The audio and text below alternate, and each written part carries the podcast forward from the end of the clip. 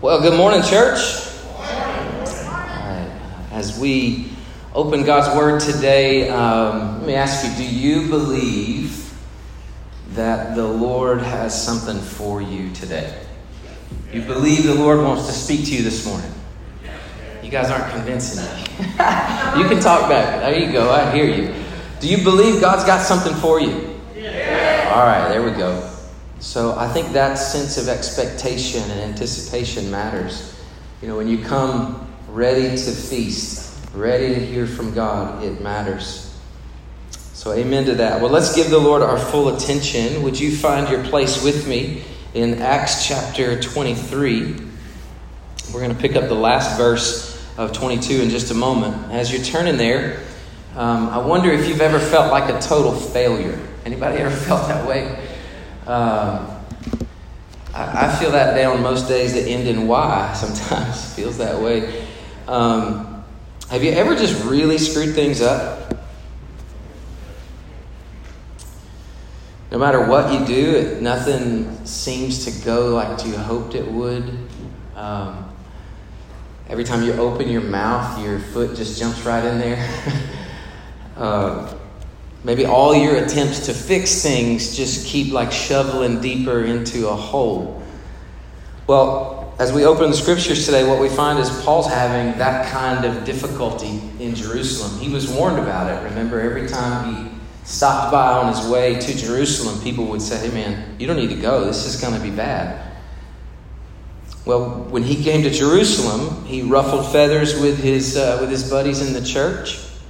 He stirred up a mob in the temple. He was arrested by the Romans. They gave him an opportunity to speak to the crowd, and he got halfway through his message before the crowd was trying to uh, have him taken away and killed. He was almost flogged with whips, and now he's going to be taken before the Sanhedrin. I mean, it's been one bad thing after another. Everything Paul tries just blows up in his face. It's safe to say, I think, that Paul's having a pretty bad week, right? Um, the Roman tribune, his name's Lysias, we're going to find out in the next chapter, but Lysias has been trying to figure out what exactly Paul did wrong. You know, he's, he's been asking people and he can't seem to get the truth. And so he decides now to take Paul before the Sanhedrin. He's going to have the, uh, the Jewish religious authority to interrogate him. Maybe in that setting, Lysias will be able to find the answers. The tribune going to find the answers he's been looking for. I'm, I'm sure he thought that putting Paul on trial before um, the religious elite rulers would be a peaceful and orderly uh, way to get to the bottom of this problem. But um, apparently, he'd never been to an old school church business meeting before. um, it was anything but orderly and definitely not peaceful. So hopefully by now you've found your place in Acts 23. Would you stand with me as we honor God's word together? I'm just going to read 12 verses. We'll pick up the last verse of chapter 22 and then 11 verses of chapter 23. This is the word of the Lord. But on the next day, desiring to know the real reason why he was being accused by the Jews, he unbound him and commanded the chief priests and all the council to meet. And he brought Paul and set him down before them. And looking intently at the council, Paul said, Brothers, I have lived my life before God in all good conscience up to this day. And the high priest Ananias commanded those who stood by him to strike him on the mouth. Well, then Paul said to him, God is going to strike you, you whitewashed wall. Are you sitting to judge me according to the law, and yet contrary to the law, you order me to be struck? Well, those who stood by said, Would you revile God's high priest? Paul said, I didn't know, brothers, that he was the high priest. For it is written, You shall not speak evil of a ruler of your people.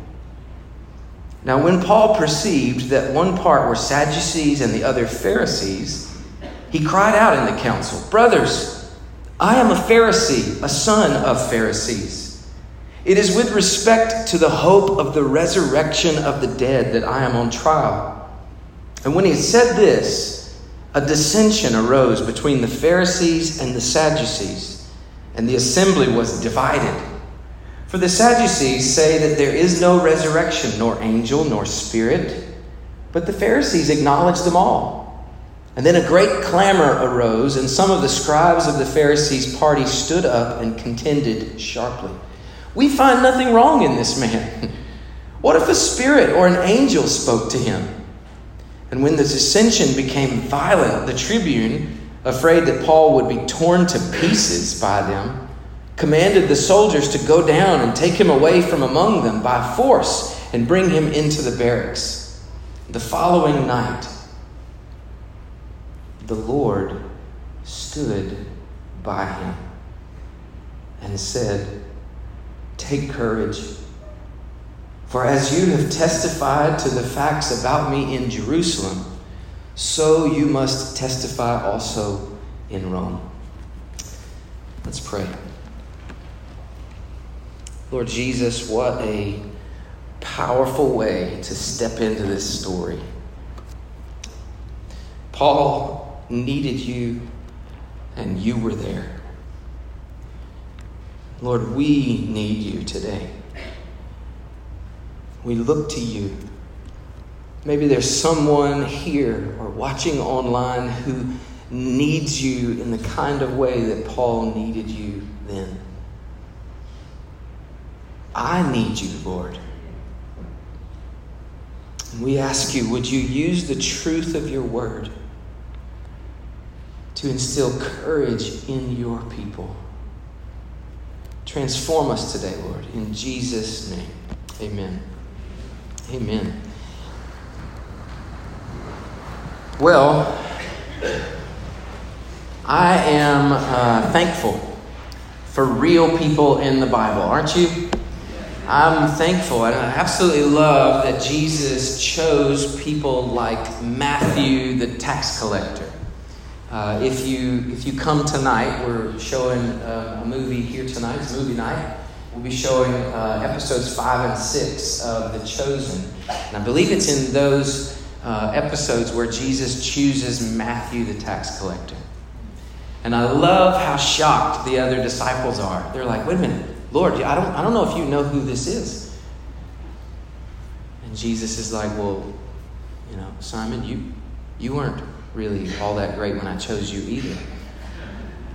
And Simon says, I love this line. He's like, yeah, yeah, he's different.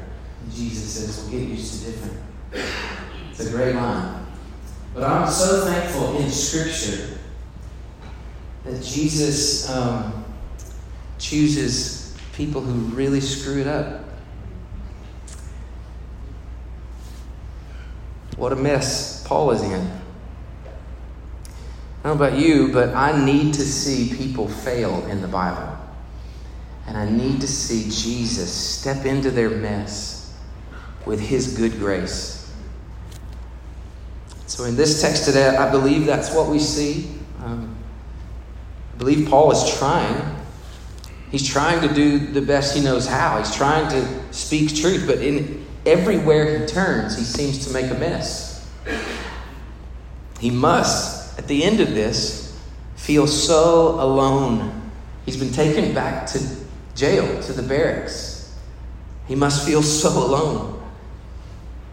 But it's in that valley that Christ encouraged him.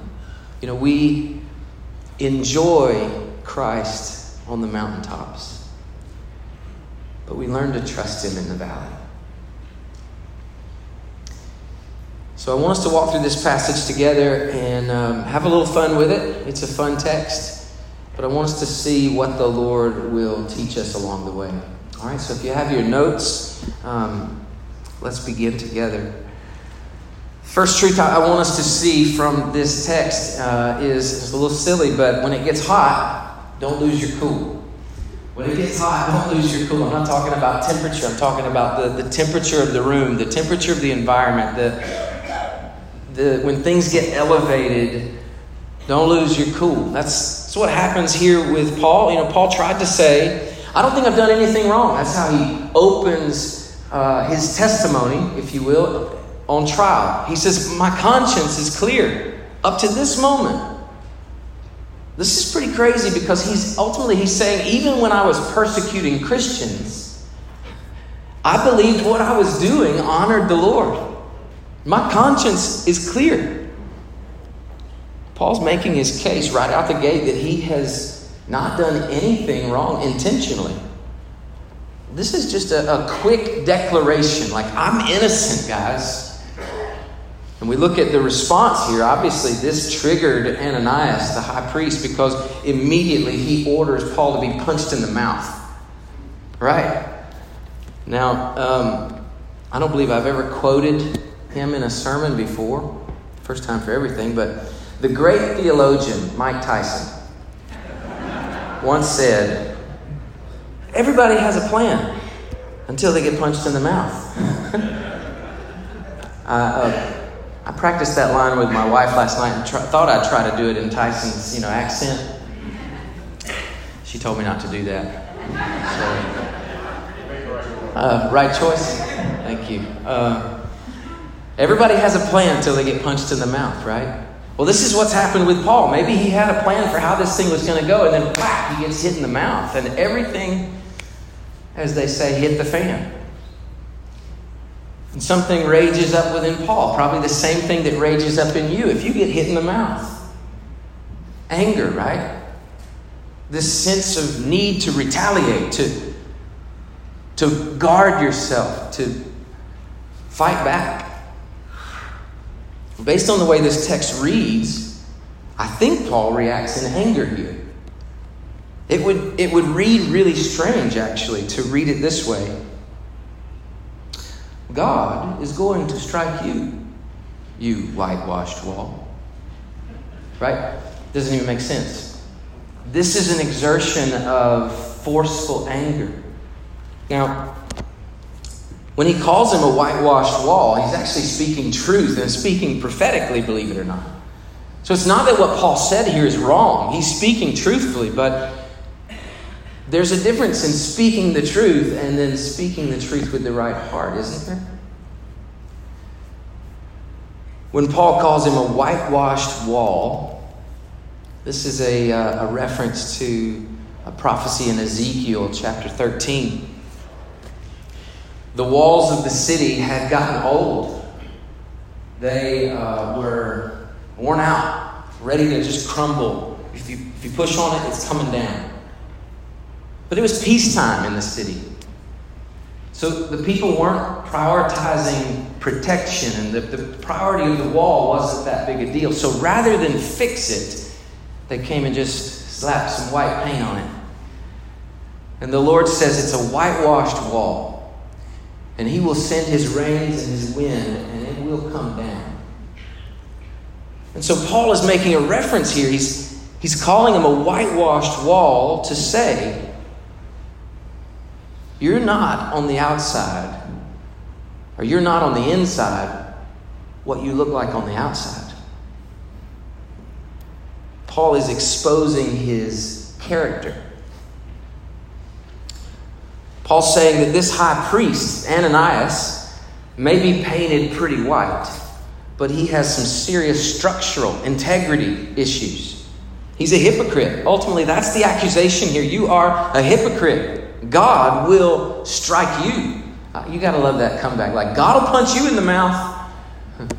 I think that's pretty awesome. Now, Paul spoke the truth. This particular high priest was pretty rotten.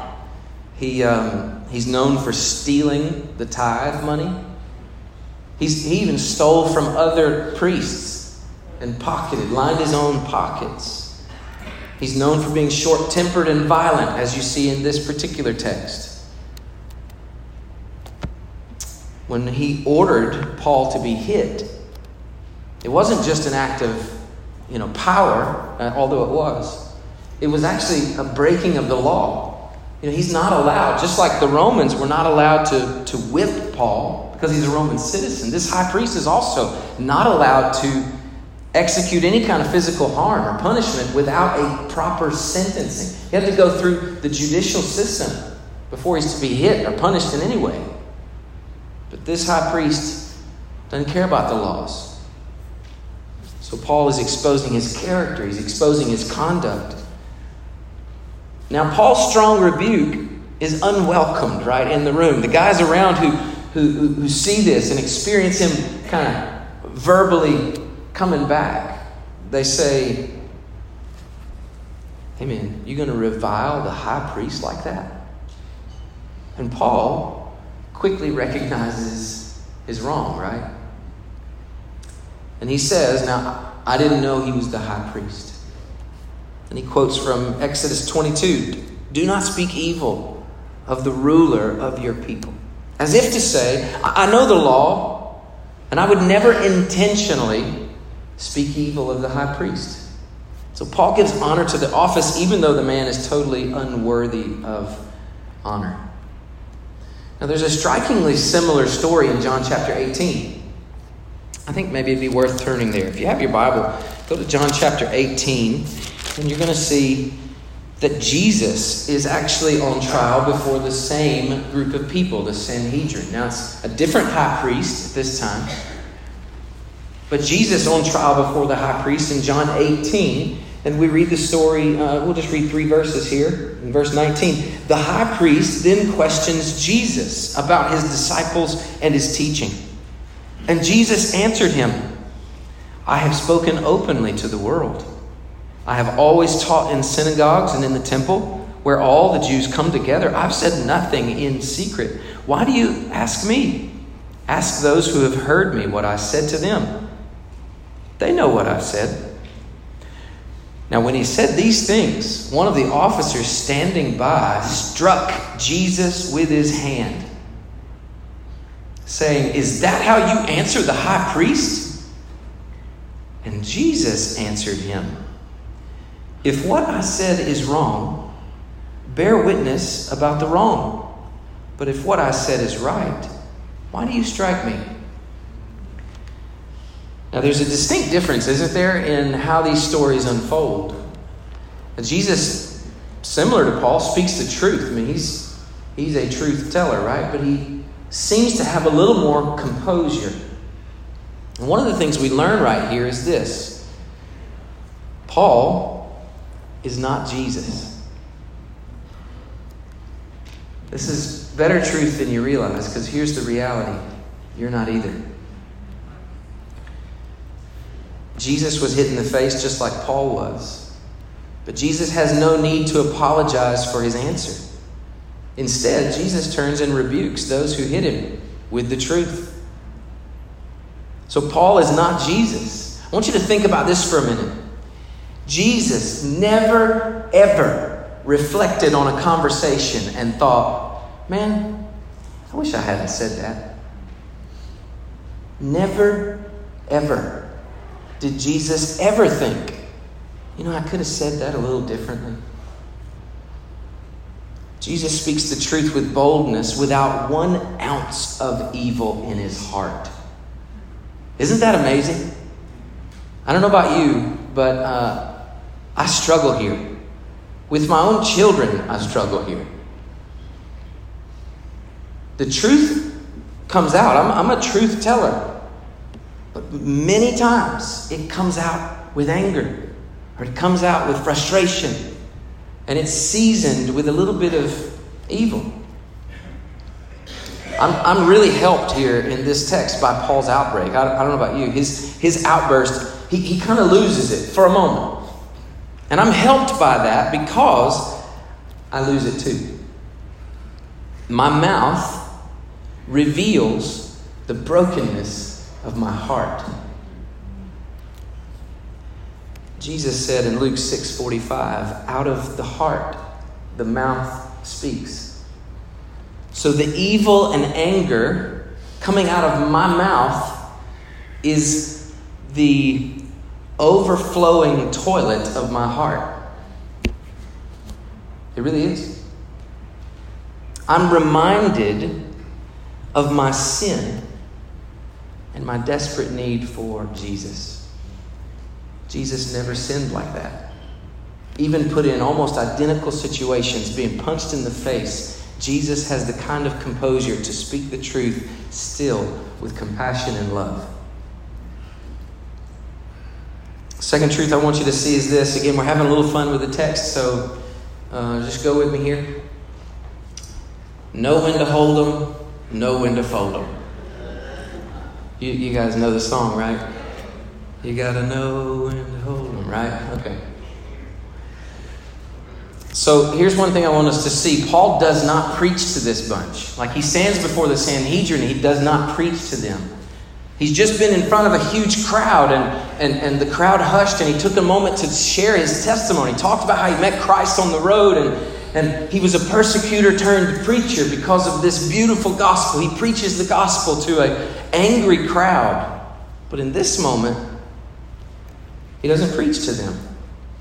I mean, they've literally just punched him in the mouth, right?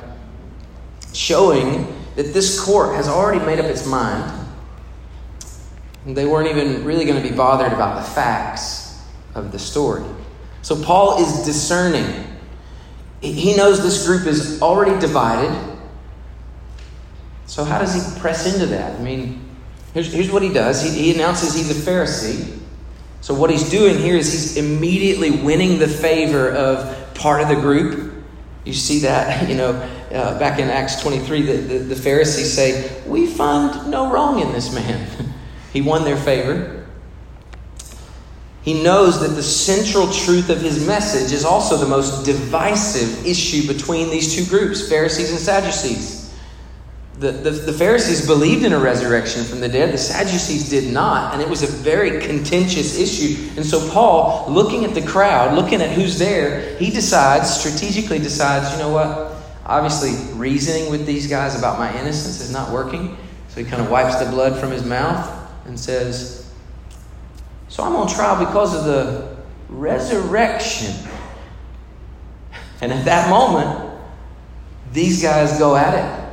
This is a strategic move by Paul. He has, he has chosen in this moment not to preach, but to bail. He knows exactly what button to push. It's as, it's as if Paul looks around he's like, mm, no, we're just going to pull the fire alarm. And he pulls the fire alarm and it goes crazy. This council lost control, and Paul is ultimately rescued by the Roman guards again. Now, you might wonder why did Paul not try to persuade these men? He, he could have told his testimony again. He could have begun preaching the gospel and said, Guys, I, I was just like you. I was one of you. I was a Pharisee until I met Jesus. He could have tried to convince them using the scriptures. He knew the Bible as well as any of them. Why didn't he claim to be a Christ follower and just preach the gospel of grace? That was the whole reason he wanted to go to Jerusalem.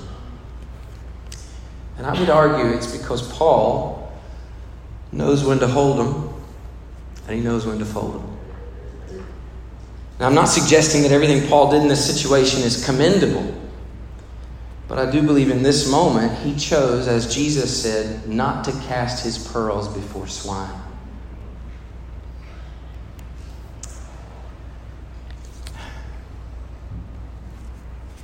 These men had already shown their cards, you know. They hated Paul because they hated the gospel. And he knew that they were going to reject the message and if he continued to preach it, they might even kill the messenger. So, Paul quickly strategized and worked a plan to pit them against each other and get out of this situation. This is wise.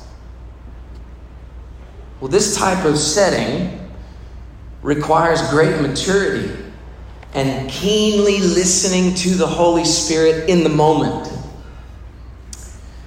You know, the Spirit of God will lead you to speak and not speak.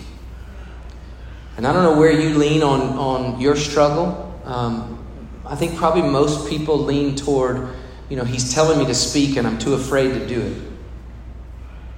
Paul leans the other way. But in this moment, I believe that he heard the Holy Spirit and heeded the word of the Spirit. There have been times in my own life that um, I've sensed the Holy Spirit kind of give a stop sign, like, okay, you just need to stop talking, Justin. Just, and I've just sort of pushed my way right on through it, you know. And it didn't go well, you know. I learned, I've learned in those moments, like the Spirit of God knows a lot better than I do. And I should just stop when He says stop. The truth is, the Lord knows the heart, doesn't He? And, and the Lord opens the heart.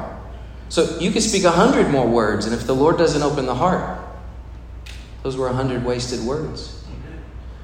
We just need to follow His lead. There's a, a really interesting text in John chapter 2. In John chapter 2, Jesus is just beginning his ministry.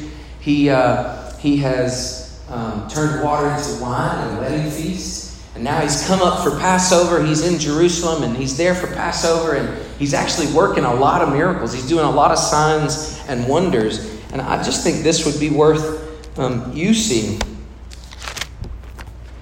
John chapter 2, beginning in verse 23. Now, when he was in Jerusalem at the Passover feast, many believed in his name when they saw the signs that he was doing. Verse 24.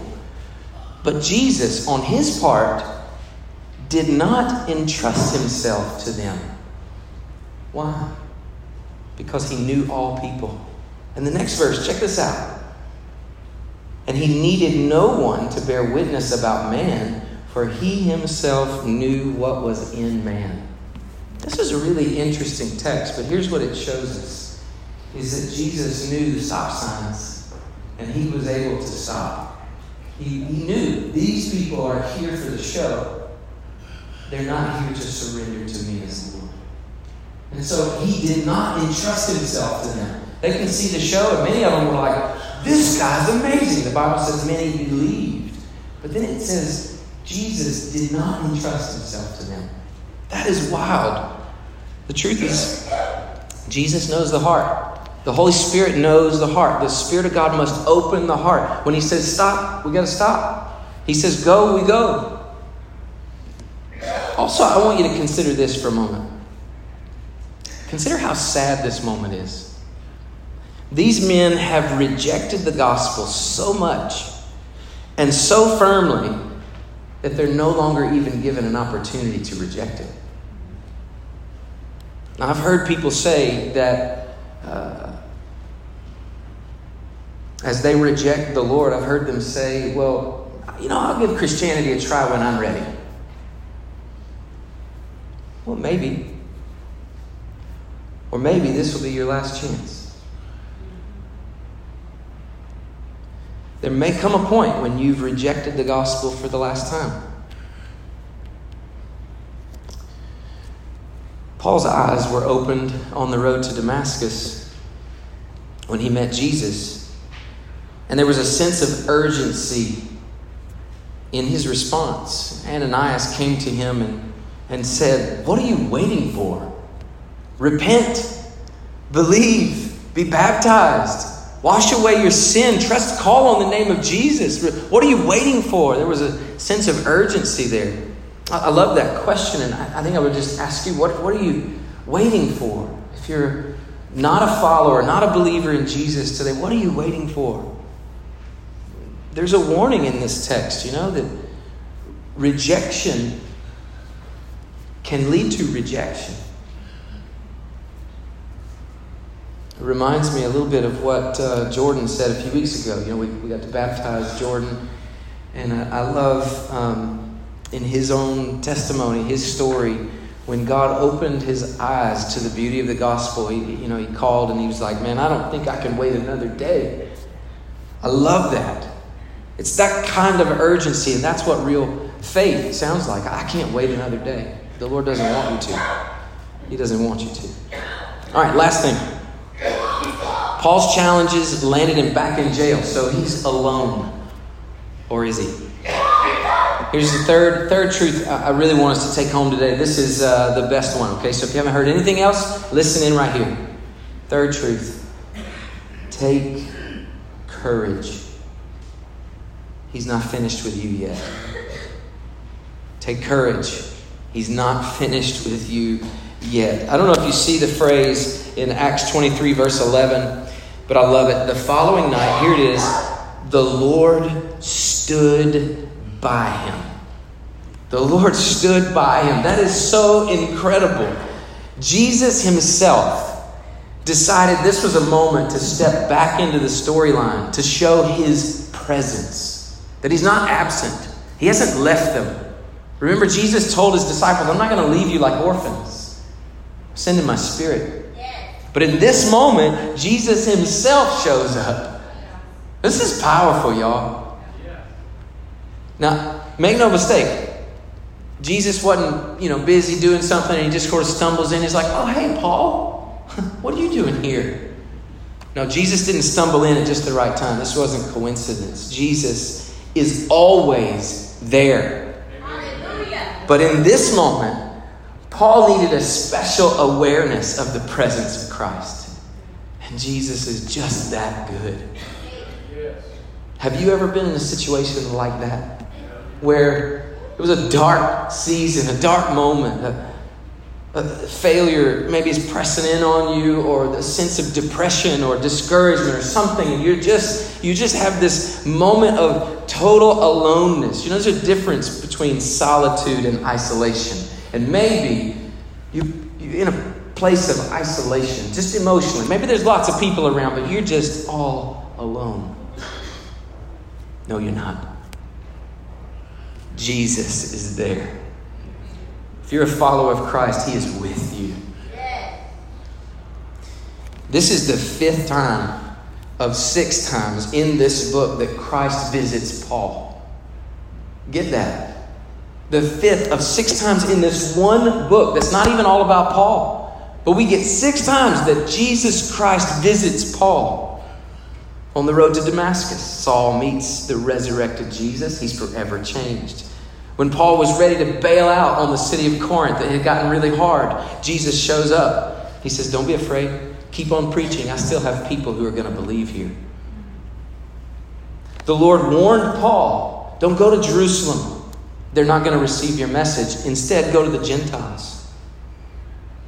Here in this text, Jesus comes to Paul in a very dark moment in jail to encourage him and to commission him to Rome. And we'll see in a couple of weeks, in the middle of a really bad shipwreck, the Lord comes to Paul, gives him a vision, tells him, Hey, you're going to survive, so is everybody else. And here's the plan you're going to stand before Caesar to preach the gospel. Jesus shows up to give courage when there's a void of courage. I especially love this moment. Everything Paul has tried has been a flop. Everything. He finds himself all alone, maybe lying on a bed in prison, just staring at the wall, wondering if this is where the story's going to end. Then the Lord Jesus stood by him. Maybe like when Stephen was stoned and he looked into heaven and the Lord Jesus was standing at the right hand of the throne of God. But right here in this moment, in Paul's jail cell, the Lord stood by him. This is why the resurrection is so central to Paul's message, his gospel preaching. The resurrection is a core theme. He's going to preach a resurrected Christ. Why? Well, because the resurrected Jesus has met him all along the way. And he's needed him at every turn. And here comes Jesus. Paul's broken down, he's struggling, he's having a hard time. Here's Jesus. Jesus comes and his presence just lights up the room. Paul's like, oh, there you are. But then Jesus speaks, and here's what he says Take courage. Seven times in the New Testament, these words are used. Take courage. They're usually translated take heart. They're always used in a moment of despair, speaking life and hope into a person who is in despair. I want to give you three examples. In Matthew 9, verse 2, there's a, a paralyzed man who's been lowered through the roof right in front of Jesus. It's a crazy, wild moment. This man is in despair, and Jesus says, Take courage. Your sin is forgiven. Matthew 9 22, there's a woman who's been chasing Jesus through the crowd. She can't get to him. She's tried, tried everything known to man. She has this bleeding health problem for 12 years. She's tried everything, spent all her money. She knows if she can just get to Jesus, she pushes her way through the crowd and finally just reaches and touches the hem of his garment. Jesus feels the power leave his body. He stops the crowd. He says, Who touched me? It was you. Afraid, she looks at him and he says, Take heart. Your faith has made you well. In John 16 33, Jesus is telling his disciples that he's going to leave, he's going to go. He says, I'm leaving, but it's going to be good because when I go, I'll send my spirit. He says, In this world, you will have trouble, but take heart for I have overcome the world. Jesus says to Paul in this jail cell, Take courage, Paul. Jesus is always intercepting us in our moments of despair, isn't he? He's always calling us to hope in Him, to rest in Him. Do you feel defeated? Take courage. Are you, are you stuck in a rut? Take courage. Are you at a loss for what's next? You feel like this is the end of the line. Take courage in Christ, in Jesus Christ. Listen, if you're a follower of Christ, I want to give you three beautiful truths to go home with. Here they are He is with you. He is with you. Jesus promises to never leave you or forsake you. Hebrews 13 5. And he said, in his great commission, he says, As you go, make disciples, and I will be with you always, even to the end of the age. He is with you. You are not alone. Secondly, he is for you. Paul had lots of enemies. But Jesus showed up to support him. Paul, you've, you've done well here, man. You've, you've been speaking the truth about me here in Jerusalem. I'm for you, Paul. I'm for you. And for Paul, that was all he needed. He's going to write later in Romans 8:31, if God is for us, who can be against us? No matter who's against you, Christ is for you. Thirdly, He's not finished with you. He is not finished with you. It looked like a dead end for Paul, right? There's no way out. He's back in jail again. But Jesus says, if you're still breathing, I'm not finished with you yet. Don't give up. Don't quit too soon. Maybe you're in your latter years of life he has more for you than rocking chairs and shuffleboard. Okay? Jesus has a mission for you, and if you're still breathing, give him every breath. Run your race all the way to the finish. Paul's going to write 1 Corinthians 9. He's going to say, if you're going to run the race, run to win. Run to win. Jesus gave Paul another mission. He said, Hey man, you've done well here in Jerusalem but I'm sending you to Rome. This was exactly what Paul needed to hear. My mission's not over. Are you ready for what the Lord has for you next? He's not finished yet. Maybe you're in the room and you're not a believer. If you're not a Christian, you can be today. Listen, it's not too late. It's not too late because you're hearing the gospel right now. Don't reject the Lord. He came to save you. Here's the beautiful truth of the gospel God made you, and He is Lord over all. He loves you so much. But just like every other person, you have gone your own way, and you have sinned against a holy, righteous God. So, what does God do? Well, He sent His Son Jesus to save you from his own righteous anger and wrath. He sent his son Jesus to absorb all of that on the cross, and he did. And three days later, he rose from the dead. Now, Jesus shows us how we're meant to live, to honor God. And through faith in him, you could be born again right now, today. Surrender your life to Christ, trust in him. What are you waiting for? Now, Christian, maybe you're here and you're in a dark place.